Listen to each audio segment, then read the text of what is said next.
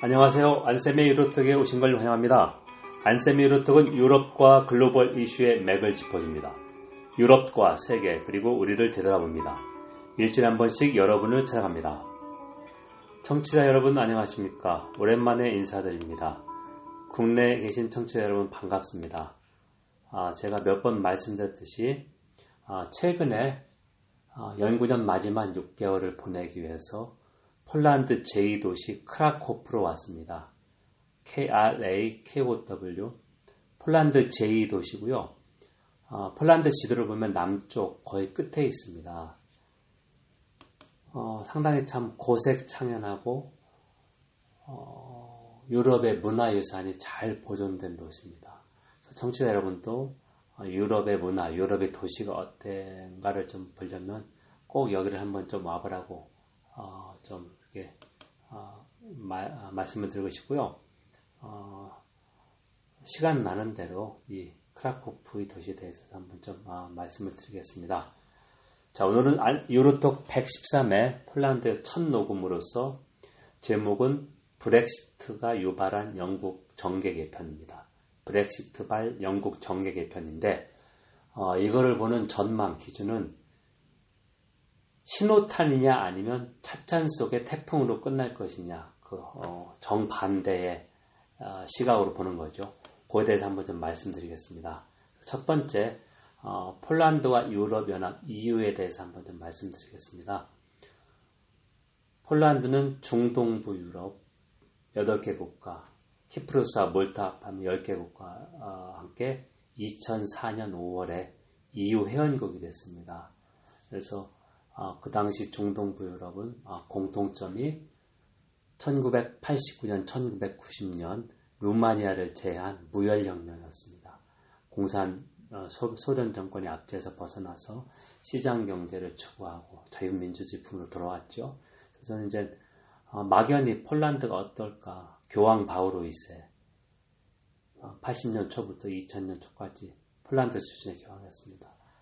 그리고 어, 상당히 유럽의 자부심이 강하다 이런 생각을 했었는데 와서 보니까 어, 크라코프라는 도시를 보고 정말 이 사람들이 왜 자기들이 어, 유럽의 자부심을 느꼈나. 근데 냉전이라고 하는 것은 어, 소련 압제 때는 어, 서유럽 그러니까 자유민주주의 국가가 아니었습니다. 그러니까 상당히 많이 소외되어 있었죠.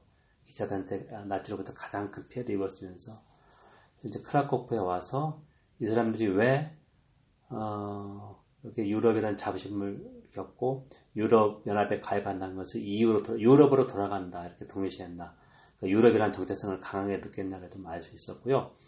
그렇게 강한 정체 유럽 정체성을 가진 나라가 어, 지금 법과 정의당이 2015년에 집권해서 올해 폴란드에 총선이 있습니다.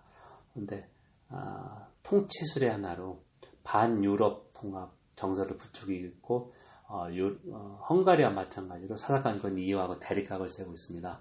난민을 한 명도 받아들이지 않고 있고요. 어, 그리고 참 우연히 여기 중앙관장에서 제가 오는 그 바로 그 둘째 날 폴란드의 유럽 연합 탈때 폴렉시트라고 합니다. P-O-L-E-X-I-T 그 서명을 받는 젊은이들을 봤습니다. 저, 저 당연히 호기심이 발동해서 한번 대화를 해봤죠. 왜 그런가? 그 사람들 얘기는 2018년 12월 말에 폴렉시트라고 하는 게 정당으로 발족했다. 이 사람이 진정으로 원한 것은 폴란드의 EU 탈퇴가 아니라 어, 유럽연합이 너무 어, 국가 정책에 개입한다. 어, 난민 강제 강제 어, 강제 분담회 말고 의무 발당이죠. 회원국별로 어, 경제를 하고 인계하게 되면 그런 거 거부할 수 있어야 된다. 그래서 EU 탈퇴가 아니라 유럽연합의 간섭을 배제하고 EU를 개혁하기 위해서 좀 더 유연성 있는 유럽연합을 해서 이런 운동을 한다는 얘기를 들었습니다. 일단 어, 폴란드가 영국을 포함한 28개 EU 회원국 중에서 유럽 통합 지지가 가장 높은 나라에 속합니다. 70% 이상이 유럽 통합이 어, 폴란드에 좋았고 지지한다 이런 입장인데 어, 극단의 생각이지만 어, 이런 움직임도 있다. 하지만 어, 이 사람들이 솔직하게 얘기했듯이 EU 탈퇴를 원하는 것은 아니다. 그렇게 생각하고요. 어, 야겔로니아 대학이 1364년에 설립됐습니다. 그러니까 우리 성균관 대학보다 한 3, 40년 앞서고요. 어, 볼로나 대학이 11세기 중반, 그 다음에 파리 대학, 옥스브리지 다음에 어, 이 알프스 오른쪽에서는 가장 오래된 대학 중에 하나입니다. 하이델베르크 대학하고 거의 비슷합니다. 자, 야겔로니아 대학에 갔는데요. 어, 중동하고 극동 연구소가 있습니다. 이 바로 연구소 앞에 공자상이 있었습니다. 그리고 또 하나는 우리 세종학당처럼 아니면은 어, 영국 문화원, 미국 문화원처럼 어, 중국이 자기들의 그 연성의 힘, soft power를 확산시키는 게 공자학당입니다. Confucius Institute. 어, 중국 교육부가 운영비 한 20, 30%를 대는데요.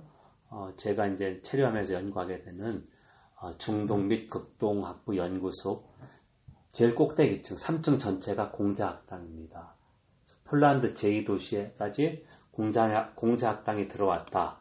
자, 중국이 중국 돈이 그 왕서방의 돈이 전 지구를 휩쓸면서 어, 중국의 소프트 파워를 확산시키려고 한다. 어, 지극히 당연한 것이죠. 우리도 어, 세종학당에서 한글을 이렇게 하는 것처럼. 하지만 중국은 우리보다 돈이 훨씬 많, 많고 있고 서방에서 볼 때는 어, 이런 거를 특히 이제 미국이나 이런 어, 유럽 시각에 볼 때는 어, 중국이 기존의 규칙 틀 그러니까 자기들이 만들어 놓은 그러니까 미국하고 유럽이 만드는 틀을 지키지 않고 너무 공격적으로 한다 해서 좀 어, 사실을 보고 어, 좀 어, 눈을 부릅뜨고 보고 있는데 어, 그럴 필요는 없다고 생각합니다. 그래서 놀란 게 서울에서 8,000km 떨어져 있는 아주 어, 인구 80만 명밖에 안 되니까 폴란드 제2도시라 해도 우리나라로 치면 어, 대구가 250만 정도거든요. 그러면은 대전보다 훨씬 한 천안 정도가 되다는 생각하는데 여기에 공제학당에 들어서고 어, 연구소 한 층을 다 차지하고 이렇게 열심히 어, 노력하고 있다. 어, 그래서 이제 중국의 그 어, 외교력 그런 걸 좀 느낄 수 있었습니다. 자, 두 번째로 안드레이 란코프 교수가 있습니다. 국민대학교에서 북한 정치를 가르치는데요. L-A-N-K-O-V 어, 참 독특한 이력의 분입니다. 어, 소련 출생인데 어, 냉전 시기, 그러니까 80년대 말일 거로 생각했는데요. 90년대 총각 김일성 대학에서 학위를 마쳤습니다. 이제 몇 년 전부터 국민대학에서 가르치고 어, 북한을 가장 잘 아는 그러니까 North Korea watcher, North Korea scholar 중에 한 사람입니다. 어, 몇 달 전에 어, TBS 김어준의 뉴스 공장에 나와서 그 북한하고 미국 관계 어, 유창한 우리말로 하는 걸 좀 봤고요. 참 어, 우연스럽게도 우연하게도 2월 21일 란코프 교수가 어, 중동부 유럽 그 연구하러 왔다가 어, 제가 있는 야겔로니아 대학 본부에 와서 북한에 대해서 특강을 했습니다. 한 학자는 저를 포함해서 15명 정도 바르샤바에 있는 그 어, 여기서 바르샤바까지 기차 한 3시간 이내입니다. 거기에 있는 어, 최고의 그 남북한 전문가들 왔습니다. 나이 지긋한 분들입니다. 67세. 그러니까 북한에서도 근무하는 그런 연구관들 와서 그 다음에 여기에서 이제 어, 아시아 쪽 연구하는 연구자들에서 한 30명 정도가 있었는데요. 어, 상당히 그 질문도 수준이 높았고 어, 흥미진진했습니다. 란코프 교수는 북한을 어떻게 해석하냐면 post-socialist country 여기서 post는 어, 앞 전후하고 후입니다. 그러니까 사회주의 이후의 국가라는 개념으로 설명을 했는데요. 그러니까 북한을 어, 여느 그 공산주의 국가로 이해하기보다는 공산주의 외투를 쓴 민족주의 국가다. 그게 좀 더, 어, 더 명확하게 이해하는 것이다. 그리고 또 하나, 어, 제가 어, 청취자분들 한번 꼭 이건 좀 같이 생각해보자 하시는데, 북한의 급변 사태 가능성이 얼마나 될까? 어, 그런 거 많이 이야기하고 있습니다. 그래서 급변 사태라고 하면은 루마니아 차우체스크처럼 유혈혁명입니다. 그렇게 볼 수밖에 없는 것은 북한 3대 어, 독재자고 엘리트들이 가장 두려워하는 거 동서도 급수통일이나 리비아 정권 붕괴에서 가다피가 어, 저기 참살된 거에서 가장 두려워하는 것은 정권을 잃는 것이다.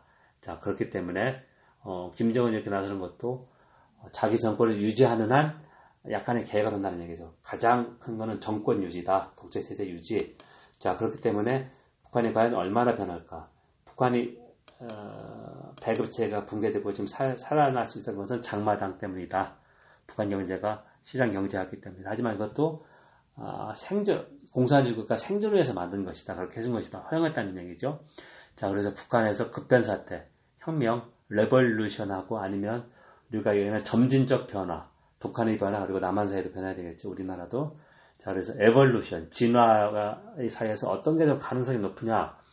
란코프 교수가 보는 것은 어, 좀 전에 설명드렸듯이 어, 김정은하고 통치 엘리트가 가장 우선시하는 것은 생존이기 때문에 어, 진화는 쉽지 않을 것이다. 오히려 급변 사태, 그러니까 revolution, 이 가능성이 상존한다. 이런 식으로 좀 분석을 했습니다. 이건 뭐 실험을 할 수도 없는 거고 어, 북한을 가장 잘하는 전문 학자 이야기이기 때문에 뭐 우리가 유념해 둘 필요가 있다. 그래서 준비를 해야 된다. 항상 우리가 이야기하죠. 최악을 준비하라. 하지만 최상을 바라라. Hope for the best, prepare for the worst입니다. 그래서 그런 식으로 한번 좀 이해할 수 있다. 이겁니다. 자, 그럼 어, 오늘의 어, 본론인 브렉시트발 영국 정계 개편을 한번 분석해 보겠습니다. 여러분 지금 안쌤의 유로톡을 청취하고 있습니다. 유로톡은 유럽과 글로벌 이슈의 맥을 짚어줍니다. 유럽과 세계 그리고 우리를 되돌아봅니다. 일주일에 한 번씩 여러분을 살갑니다. 오늘은 113회입니다. 브렉시트발 영국 정계 개편을 한번 분석하고 있습니다. 자 그러면 한번 이슈를 분석해 보겠습니다. 2019년 2월 18일 주 영국의 가장 큰 정치 뉴스는 7인방, 8인방, 3인방이었습니다. 무슨 말이냐면 노동당의 정치인 7명이 노동당을 탈당했습니다. 어, 정치인들은 합리적 의견이 계속해서 자기가 국회의원이 되는 건데요. 그러니까 영국 하원의원이죠. 탈당을 했다는 것은 어, 이런 것도 각오했다는 얘기죠. 그래서 원, 처음에 월요일 날은 18일, 2월 18일 7명이었는데 바로 한 명이 돼서 8명이 탈당을 했고요. 어, 이틀 후에 보수당에서도 3명이 탈당했습니다. 자, 11명이 탈당해서 지금 메이 총리의 다수결이 어, 과반이 원래 10명 남짓했는데 지금 7명 이하로 줄어들었습니다. 이거는 어, 북아일랜드의 친 친영파 정당인 민주연합당, DUP표를 합해서도 그렇습니다. 자, 그렇고 이 사람들의 공통점, 그러니까 11명의 탈당파들의 공통점은 어, 독립파, 그러니까 무소속 어, 단체를 구성했는데요. Independence Group이라 공통점은 어, 지금 메이 총리의 벼랑 끝 전술, 노딜 브렉시트를 볼모로 어, 하원들 하원 의원을 압박하는 거를 거부하고 노딜 브렉시트만 안 된다. 마찬가지로 노동당 의원 탈당 의원이 보수당보다 지금 두 배 이상이 많죠. 제레미 코빈 당수가 어, 제2국민투표 이것도 노동당의 절반 이상이 지지하는데 거부하고 있고 어, 상당히 노동당을 어, 잘못 운영하고 있다. 그런 비판에서 이렇게 나온 것입니다. 자 그러면 과연 이 사람들이 영국 정계 개편의 신호탄이 될 수 있을 것이냐 아니면 찻잔 속의 태풍으로 끝날 것이냐? 어, 저도 바람은 이 사람들이 신호탄이 되기를 바랍니다. 하지만 지금 현재 볼 때는 아, 찻잔 속의 태풍으로 끝날 가능성이 조금 더 높다. 왜 그러냐? 어, 일단 어, 3월 12일까지 메이 총리가 탈퇴 조약, 브렉시트 조약을 하원에 해부하겠다고 했습니다. 재해부, 그러니까 2차죠. 1월 15일에 아, 100표 이상 부족해서 부결됐습니다. 자, 그래서 지금까지의 그 영국 어, 이 표결 이런 걸 점검해 보면 어, 가장 강경한 어, 강경 브렉시트 입장을 유지했던 ERG 그룹이 있습니다. 유로피언 리서치 그룹. 이 사람들은 이제 어, 어느 정도 달성했다. 그래서 어, 총리가 백스탑 아일랜드와 북아일랜드와 영국 아일랜드 간의 국경 통제 없음 그래서 조금만 수정해 오면 어, 지지할 수 있다. 설령 50명이 다 지지해도 50표 이상이 더 필요합니다. 이걸 넘기기 위해서는. 자, 그렇기 때문에 3월 10일까지 어, 과연 백스탑에 대해서 양보가 있을 것이냐. 영국하고 유럽연합이 지금 한 달 이상 씨름하고 있지만 특별한 방안이 아직 나오고 있지 않습니다. 유럽연합의 입장은 어, 명확합니다. 재협상은 없고 어, 영국의 우려를 완화, 완화해 줄 수 있는 어, 법적 효력이 없는 어, 그런 어, 보장산 정도 이렇게 하고 있습니다. 자 그렇기 때문에 아, 앞으로 한 2주 안에 2주 최대 2주죠. 2주 안에 어, 브렉시트 조약 탈퇴 조약이 어, 2차 표결에서 거부된다면 노딜 브렉시트는 절대 안 된다는 게 영국 하원의 다수 의견이기 때문에 영국은 불가피하게 3월 29일 탈퇴 시한을 연장할 수밖에 없을 것이다 이렇게 생각합니다. 그리고 영국 역사에서 어, 노동당을 탈당해서 중도 합리적인 어, 중도파 사회민주당 SDP가 결성된 게 1981년이었습니다.